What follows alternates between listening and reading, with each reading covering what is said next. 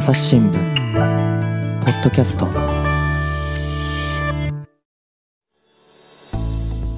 朝日新聞の神田大輔です、えー今回はですね大阪社会部の記者小赤理恵さんに来てもらいました。小赤さんよろしくお願いします。よろしくお願いします。はい、えーで今回はですねテーマあの水平社ということでね聞いてますけれども全国水平社っていうのが創立100年迎えたそうですね。はい。うんえー、といつできたんでしたっけ？てか100年前だから、えー、と今年が？2022年？はい。なので、えー1922年に創立されたと。そうですね。で、まあ、あの当たり前のようなことを、ね、聞きますけれどもそもそも全国水平社っていうのはどういう団体なんでしたっけ、えっ、とですね、うん。あのー被差別部落、うんうん、部落差別ありますね。ってあの聞いたことがはい。ある方もいらっしゃると思うんですけれども、その被差別部落と言われている地域に生まれ育ったうんうん。っていうことを理由にあの昔から厳しい差別をこう、うん。受けてきたうんうん。人がいてうん。でその人たちがその例えばその就職はいはい。で自分の就きたい仕事に就けないとか、うん。教育を受けられないとか、貧しくてうんうん。生活がこう立ち行かないとか、まあ、あと結婚を反対されたりとか、ね、そうですね。うん。でそういう当事者たちが差別をなくしてほしいっていうことをうんうん。あの訴えてうん。当事者が立ち上がってこう始まったあの差別反対運動。うんうんうんうん？ってことですね。ですね。はい、これがだからその水平社宣言っていうのがね、はい。えーまさに100年前にあって、はい。ここからもうその、ね、日本で人権っていうものがそもそもね当時まだ戦前でねおぼつかない時代だったんだけれどもこういったこう、ね、水平社の活動なんかでもって大きくですねそれが前に進んでいったっていうそういう歴史があるっていうのは多分ね皆さんその歴史の教科書とかでも 学んでる私も学んだと思うんですがこの、まあ、被差別部落の問題、童話問題なんていうふうにも言いますけれどもね、今まさに小赤さんが指摘してたようなことっていうのは、しかし、まあ、日本でね、これ、固有のね、その差別の問題ではあるんですよね。そうですね。うん。やっぱりあのー人種差別とか、うんうん。民族の差別とかはい、あとは障害者とか、そのとはまたちょっと違ってはい、その土地に生まれたっていうことを理由にうん、こうされる差別っていうのはなかなかその、うん、と世界を見てもうんうん。たくさんあるケースではないのかなという認識を持っていますが。そうですね、僕も特派員として結ええ。構、それなりにいろんな国を見てきましたけれども、こういわゆる日本の童話問題というようなものっていうのがあのある国っていう、まあ、もちろん全部の国を知ってるわけでは全然ないんですけれども、僕はよく知ってるのは中東であるとか、うんまあ、ヨーロッパとか、全くないとは言わないです。だけど、その日本のような形のものってのは多分極めて少ないというか、例がないんじゃないかなとは思うんですけどね。多くはそのおっしゃったように、民族が違うとか、は人種が違う、言語が違うとか、宗教が違うみたいな、うんその差があるっていうところでうん言うんですけど、この日本のその童話問題っていうのは、それとは全然こう、ね、趣が異なるっていうのはね、あるなと思いつつ、で今回、その100年の節目に合わせてですね、えー大阪社会部なんか中心に取材班ができたっていうふうには聞いてるんですけれども、ただですね、この問題をじゃあどう取り上げるのかっていうのも、これ、なかなかあの難しい話ではありますよね。そうですね、うんまあ、その100年の歴史を、うんうん、まあ、どこから紐解き今の時代に何を伝えるかそうなんですよ。っていうところで私たちその取材班の中でも、あのすごくけんけんがくがくのうん。議論をしました。でまあ、これがですねさまざまな記事、えー連載企画の、ね、光あれっていうもの、まあ、これはまさに水平社宣言から取ってるタイトルだと思いますけれども、はい。とか、他にも関連の記事が出ていますはい。が、そのなんていうんですか、必ずしもその今の、ね、ブラック差別の問題を正面から取り上げるっていううことではない、それだけではないですよね。これはどういう問題意識でこうなったんですか、そうですね、うん。とまあ、今の時代にうんうん。たくさんのそのお一人でも多くの読者に関心を持ってもらうために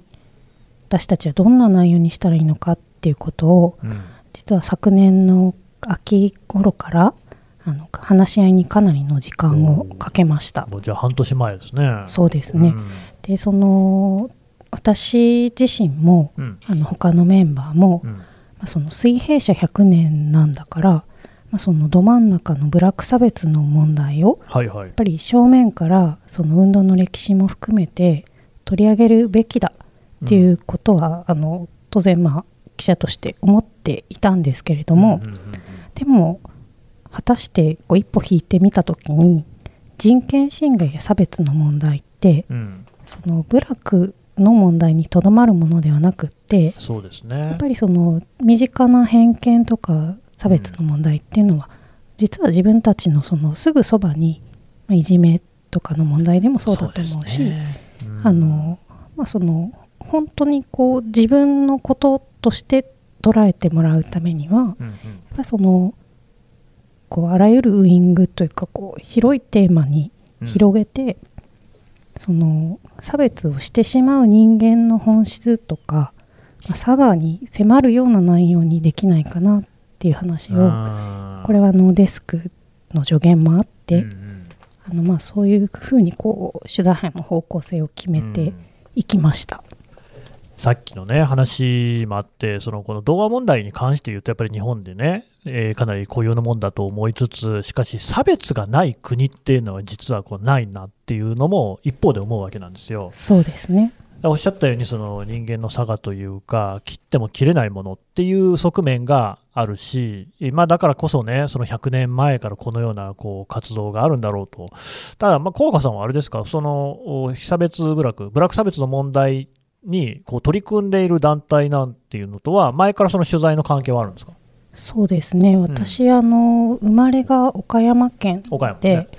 あの結構やっぱり自分の生まれ育った地域の身近なところにも、その部落とされる地域がはいはい。ありまして、うん。であの祖父とかからまあそういう話をうん。子供の頃におぼろげに聞いたことなんかもあはいはい。って、で小学校の4年生の時に唐突にその就職差別を受けた当事者のその話を、うん。あの参観日の日に人権学習があってああなるほど、はいはい、でそれ後にも先にもそれ1回きりなんですけれども、なんで参観日の日に道徳でもないこんな授業があるのかなっていうのはすごくこう強烈な記憶に残っていて、うん。まあその記者としてこういろんなところにこう取材で歩く中でうん。何度かその部落差別の問題とこう出会う機会がうんあって、でその小学生の時の記憶と結びついていくんですけれどもなるほど。で私はこう何にも知らないなっはいていうのを、まあそのまあ。取材者としてあの目の当たりにしてうん。こう当事者の話を聞いてみたいなっていうのがまあ発端でまあそれがちょうどその神田さんと一緒に働いていた名古屋にいたあの10年ぐらい出来事。なんかありました？になるんですけれども、はい。あまあ、でもちょっと10年は言い過ぎて その後あの子供出産をしまして名古屋で。あであのその時にあうん。あの保育園を自分の子供の保育園を探さなきゃいけななくて、うん。でその当時の名古屋っていうのは待機児童がワースト。そうなんですよね、で絶対入れないからなんですその捕獲をしなきゃっていうことで早々と区役所に出向いてでこの辺りだとどこが入れますかってことを聞いたんですよね。そしたら思いがけずにあの区役所の担当者がこう広い地図保育園がこう地図に落とされたそのマップを指しながらうん。こことここは入れますはいはい、言われたところがまさに差別部落とされる場所だったんですよね。あのね僕は名古屋出身なんですよ、はい。でこの、えー童話の問題部落差別の問題って結構その地域によって濃淡あってあの関西西日本っっていうのは割とその童話教育なんかも熱心にやっているところ多いしそれからそれこそ本当ね小若さんが言ったようなそのどこにその部落があるみたいな話っていうのがやっぱりあったっていうねそういう時代を生きてるっていうのがあると思う。実は僕もだから名古屋でどこが部落だって言われてるみたいな話っていうのはやっぱり聞いて、えー育ってはきてるんですよ。あー46歳なんですけど。そうそう。でだから今、小若さんがあの言ったら、まあそう、あの辺かなみたいなのとかっていうのがね、頭に浮かぶところがある。でもなんかそれ自体、実際その、全くその言われのない話で、その保育園が空いてるとかって実際意味わかんないですよね。そうなんですねで、うん私はその自分事としてすごくその時にまたこうブラック差別の問題と出会って、であのまあその時は育休中だだったんですけれども、はいはい。復職したら必ず、まあ、この地域の当事者に話を聞きに行こうっていうことも思って、あの育休から復帰をしまして、うんそこから本格的にあの運動団体うん。の人をまずはあの、まあ、そこを窓口にして、うん今いろんな人を紹介してもらう形であの取材をするようにうん。なってきました。これ、実際のそうやってね、取材を進めていって、どんなことが分かりました、そうですね、うーん。まあ、なかなかこう一言で言うのはすごく難しいテーマなんですけど、うん。こううまく言えないんですけれどもやっぱりその町ごと差別を受けてきたようないところをやっぱり歩くと、うん。その童話対策事業で一見すごく綺麗にあの、まあ、市営住宅が建ったりとか、はいはいはい。だけど今度はそれがこう記号のようになって、うん。逆にこうすごくその分かりやすさみたいなものを醸してたりとか。でまたその対策事業を受けていない地域を歩くとうん。道は狭いまんまでこうね。消防車も入れないようなところとか、やっぱりいまだにそのすごく鮮明にあの地域に入って取材をするとやっぱりこう体で感じるものっていうのはすごくあって、うん。あこれがこうブラック差別の現実っていうのはこうやってこう体感していくもんなんだなっていうのはすごくあの取材をしながら思いました。はいという、まあ、そんな小赤さんがしかし、この水平社100年にあたっては、正面からのね、そのブラック差別問題ではないっていうことですから、そのもちろんね、いろいろなこう議論であったり、葛藤がある中でそうなったんでしょうけれども、やっぱあれですか、そうやってその普段取材をしている団体の人なんかに、そういうこう話なんかもするんですかね？そうですね。うん。あのーまあ、日頃こう運動団体の人とはこう取材の中でまあ付き合いがこうかなり深いものがありまして、はいはい。であのー特集面を作る時に、うんあのまあ、日本の日本とまあ世界の人権に関するその出来事の100年史っていうのを年表にして作ったんですけれども、やっぱりこうどんな資料を読んだらいいかっていうのを運動団体の人に教えてもらったりして、うんうん。まあ、そのやり取りをしながらこの年表も作ったんですけれども、そんな中でこうやっぱり私たちのその取材の方向性をこうポロポロ話したりする機会があって、うんうん。であのただ印象に残ってるのが、うん。その運動団体の幹部とこう、まあ、ある場面でこう話をした時にはい。その思いっきりやってください何も臆さなくていいからみたいなことを言われてそれは一体どういう話どういう意味で言ってるのかな。臆さなくていいと。うん、で、まあ、とにかくそのやりたいようにやったらいいっていうこうふうに励ましてもらってうん。で、まあ、私としてはその正面から当事者の方々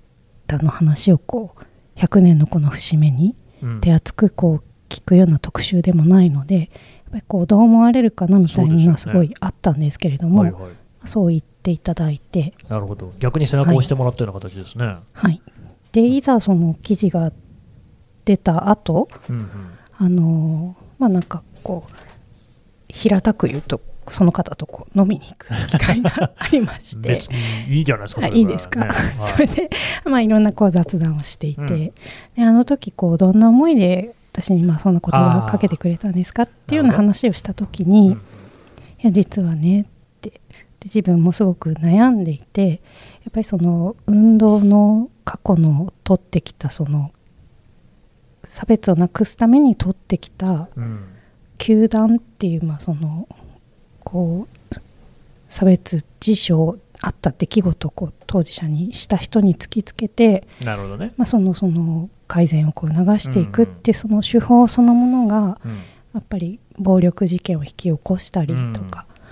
まあ、もっと言うとそのあの不正にこう例えばその補助金を受給したりとかするような、まあ、その利権につながっていくような、うん。あのそういうこう負の遺産みたいなものをこの100年の中で運動団体として生んできた側面っていうのもあると思うんですけれども、はい。まあ、そこに切り込んでもらうぐらいの。自分たちもその総括をしてこう100年目の一歩をうん。踏み出さなきゃいけないみたいな話をしていて。そうじゃないとあのきっとこう理解をしてもらえないほっていう思いがまあ根底にあってでその上でこういろんなところにやっぱり私たちがその記事で目指したみたいにウイングを広げたその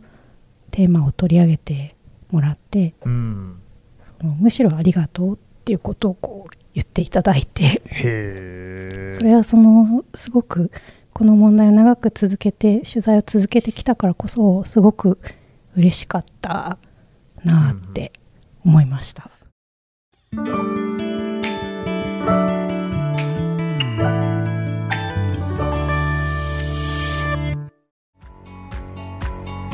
私は朝日新聞歩きき人工音声が伝える速報ニュースのポッドキャストです。通勤中でもお料理中でも運動中でも趣味の作業中でも何かしながら最新のニュースをフォローできます。あなたの知りたいニュースどこででも朝日新聞歩ききたった数分で今日のニュースをまとめ聞き。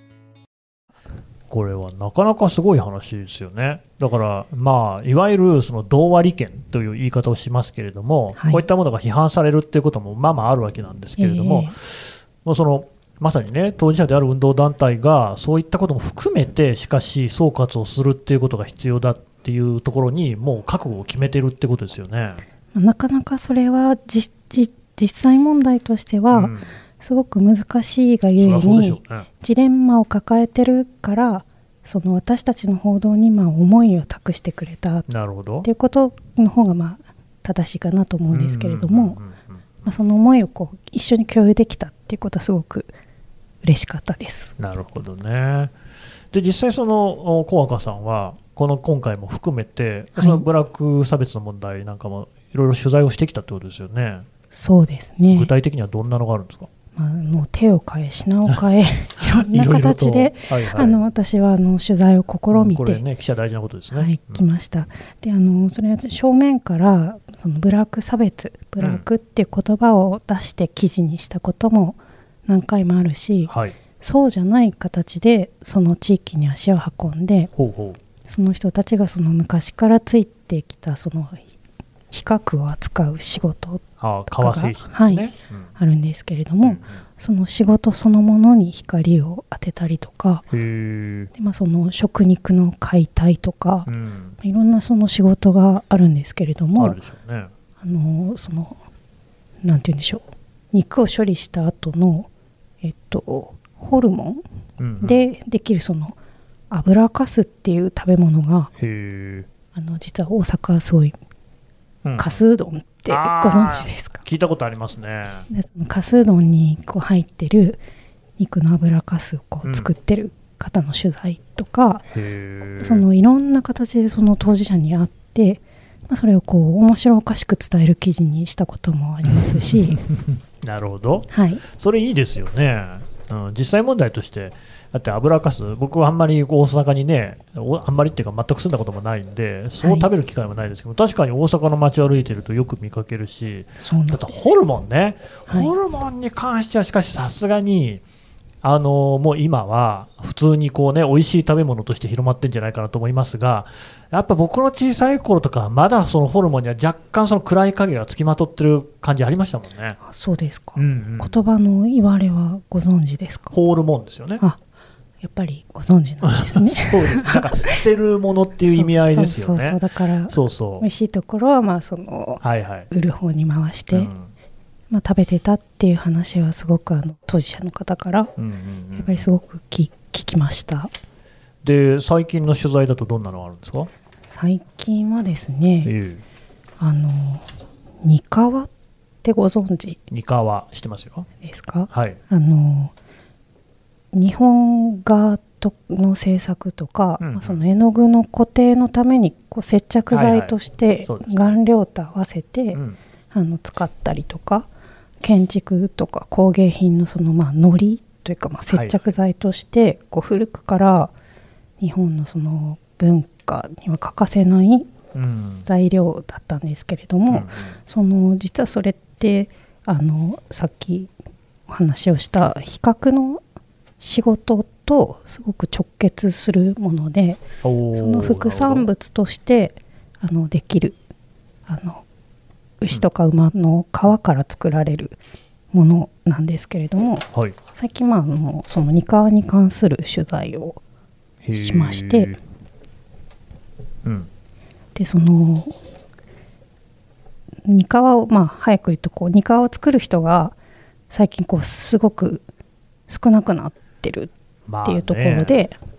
接着剤もね合成のものとかもいっぱいあるでしょうからね。そうなんですよ。でその例えば文化財の修復とかするときにうん。そのニカワを使おうにもそのニカワに何が入ってて何で作られてるのか作り方も製法も作ってる場所もわからないみたいになってきて、でさて困ったっていうところでその美術家とか、まあ、研究者が最近にわかにその動き出して、へーその素材研究を文化史としての素素材研究を始めたっていう話題がありましてえで、まあ、あのその取材を最近したんですけれども、えうんうん。はい。素材を研究するそのにごめんなさい二河の素材って何なんですか？革の素材っていうのはすごく実はシンプルで、シンプル。はい、あの革を、うん。えっと、毛毛を剥いでうんうん。馬ときれい虫とか。に、はい。あの生の皮をはいはい毛を剥いできれいにしたものをうん。細かく裁断して、うん。まあ、同量のこう水はい。と一緒にこう何時間も4時間とかこう炊いてでそうするとゼラチン質のものができるのでそれをあのバットとかに流して固めてあのカリカリにこうさせたものがニカワ。あそうなんですね、はすごい昔の人は偉いもんでそこから接着剤ができるって知ってたんですね。そうなんですよそうなんですよ。すごくあのシンプルな素材ではあるんですけれども、でまあ、そのこう天然の作り方をうん。あの復活させようってあの研究者たちと一緒にこうやってるあの人たちを取材をしまして、うんうんうんまあ、それはすごくあの文化史としても面白い取材、うんしでしたまあ、はい。実際重要なわけですよね。そうですね。だからはそういうそのいわゆるなんていうのかな二河職人みたいな人がいたとしても、そこがあまりその歴史としてこうちゃんと残ってきてないっていうところがあるわい、けですそうなんですよね。だだからこう亡くなってきて初めて、うんうん。そのものの重要性やそれを作る人たちのこう仕事の重要性にうん。光が当たるっていう、まあ、それをこう伝えたり取材するのも私たちのこう大事な仕事じゃないかなっていうことはすごく、あの思ってます。これそれで実際の取材ってしかしそう簡単にはいかないんじゃないですか？そうなんですよね。こうん。うかねてからかねてまあその取材したいなってはいはい、思ってはいたんですけれども、うん。なかなかやっぱりこう地域にいきなりこう一元さんで取材させてくださいって言ってできるものでもないと思っていてやっぱりこうどんな思いでこうこれまでどんな取材してきたのかっていうところでまずは信頼をしてもらってで当事者を紹介してもらうっていうところからいつもこのテーマの取材っていうのはスタートしています。うーんでね、これ、まあ、そうやってその取材、その信頼関係を築くことの難しさっていうのもさることながら、まあ、これは他の取材でもあることだと思うんですけれども、はい、その被差別部落ならではの問題というのが、結局ね、その我々としては、取材する側としては、特にそういった意図が全くなくても、やっぱり、あ、三河かと、でこれが被差別部落の問題かってことになると、そこの地域の名前をじゃあ出していいのか、迷惑がかかっちゃいけないっていうのもあるし、けどその迷惑がかかるって考え方自体がおかしいしっていろいろなこう考え方、ぐるぐるしちゃうところもあると思うんですが、そのあたりは？ね、ここはもう本当にうん。ケースバイケースで、いつも取材の時に、まあ、取材しながらも記事を書くその記事が掲載される直前まで悩むところなんですけれども、やっぱりあの当事者の中にもいろんな考えがあってうん。過去にその先祖が受けてきた厳しい差別からこう自分が出身者だっていうことを知られたくないっていう人もすごくたくさんいますしね。うん。むしろ伝えたい知ってほしいっていうのでこう名前も顔出しもうんうん。全く問題ありませんって言ってくれる人もいてやっぱりこうその人がどうしてほしいかっていうところにあの一番こう、うん。まあ、その自分の決断のあの、まあ、最後のそのうんうん。て言うんでしょう。こう重きを置いてるというか。う、ん。でかつその先に記事を書いたことによって、まあ、起きる反応とか、まあ、悪意ある拡散なんていうのも最近インターネットでこう多々されることがあるので、ねりまそういったその反応を想定しながらやっぱりこう配慮を書く側としてやっていくっていう作業すごい大事なことかなと思います。これはね、でも今の本当、小若さんの話っていうのが、まさにその童話の問題からね、他のその差別問題にそのすごく広がっていく話だなと思うんですよね。で今回、その連載の光あれ、えーに関して言うと、取り上げられているのがですね、まあ、被差別部落の問題だけじゃなくて、在日コリアンの話、沖縄の話、それから LGBTQ はじめ、そのマイノリティ当事者の話とかあって、で、まあ、LGBTQ とかに関して言うと、これも、すごく難しいのは、例えば、まあ、あのゲイの当事者の人がいると。で、その中にはもちろんね、自らがゲイであるっていうことをカミングアウトして、別にそんなあの何もね、その変わったことじゃないんだっていうことで、実名、えー顔なんかも出してですね、発言をされている方もいる。これは大変立派だと思う。一方で、ただそれを人がやるもんじゃないし、同じゲイだからといって、やっぱりそれは人に知られたくないっていう人もいると。これは勝手にやったらそのアウティングってことになってしまって問題なわけですよね。つまり、そのでそれは実際、そのゲイの当事者の人に話を聞いても、それ私は顔を出すけれども、それがみんなになるべきだとは全く思ってないっていうことを言ってて、でこういう問題っていうのは常にそのつきまとうと思うんですよね。どのそういう差別、あるいはその偏見みたいな問題に関してもあって、まさにでもそのブラック差別の問題って日本が抱える結構一丁目一番地的なとこがあって、それこそ100年とかそれ以上のね、歴史があるわけですから、そこがね、えー浮き彫りになるっていうところがおそらくこの動画の問題なのかなっていうのを今話聞いてて思いましたね。うん。実際その小岡さんね、こうやって取材あるいは出筆の活動を続けているわけですけれども、はい結構長くやってるわけでしょ？そうですね、まあ、10年近くになると思います。なんかそれを自分の中で大切にしてることとかあるんですか？そうですね。あの、うん。さっきも、まあ、あのお伝えをしたところではあるんですけれどもやっぱりこう当事者の中には実名掲載っていうところを強く望む人もいるし、うんうん。まあ、そうじゃない人もいると思うんですけれども、まあいずれにしてもその人権侵害とか、まあ、差別の問題をやっぱり伝えて知ってもらう。でその先にみんなでなくしていこうっていうことをこう訴えていくことが大事だなと思っていて、うん。まあ、そのためにも責任を持ってこう取材をまずは引き受けてくれてうん。で顔だし名前だし、まあ、そういうことにかかわらずまずは自分の言葉でその実体験を語ってくれてあの、まあ、肉声をこう届けてくれるうん。当事者への、まあ、丁寧な取材っていうのが一番大前提だなと思っています。はい、その上で、はい。何かこういうことを、ね、伝えたいな、あるいはこういう世の中になったらいいななんていうのは何かあるんですか、そうですね。やっぱりあの冒頭にもお話をしましたけれども、うん。人間の差がとしうて、ん。こう自分より下の人をこう低く見てしまったりとか自分の方がこうできるって思ってしまったりとか、うんうん。そういうこう小さなあの上下のその意識というかうん。あのそういったものがこうきっかけになってやっぱりあのどうしても差別をしてしまう生き物うん。だと思っていて、はい。そこをその自覚し続けるっていうことはすごく大事だなと思っていて、うん。まあ他人事じゃないからこそぱりこう折に触れて繰り返し繰り返し、まあその戦争というかこう平和報道とかと同じでええやっぱり繰り返し繰り返し何度でも訴えていかなきゃいけないっていうことは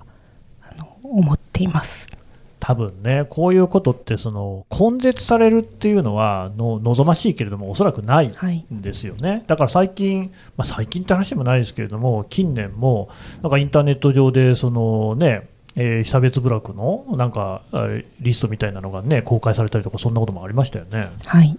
だから結局あるし、まあもうちょっとこう身近な例で言うと、例えばマウンティングって言葉あるじゃないですか。うん。でそれはもちろんねそのそのブラック差別の問題とかに比べれば非常にこう小さい軽い問題なのかもしれないけれどもそこから見えることってどうあれ人間ってねそのなんか上下関係みたいなのをつけようとするっていう感じはあるんだっていう。だからはい、そこはねしかしね、えーまあ、なんかそれは自分自身もあると思うんですよ僕だってあると思うんですよね。そうなんですよだからそこから目そらさないっていうのもこれ一つ大事なことなんだろうなという。うんはい、おっしゃる通りだと思います。これからも小若さんとしてはこういう取材を続けていくってことですかね。そうですね足元からやっぱりこう自分も自覚をしながらうん、あの当事者の声をこう届けていくっていう作業はまずこう自分のライフワークとしてずっとやっていきたいなって思っています。ね、これを聞いてくださっている皆さんもですねぜひあの小若さんなり他の記者の書いた記事を読んでいただいてちょっとね、えーたまにそういうことも考えてみるっていうのも一つ大事なんじゃないかなということでできればお願いしたいなと思っております。はい、小若さんでした。どうもありがとうございました。ありがとうございました。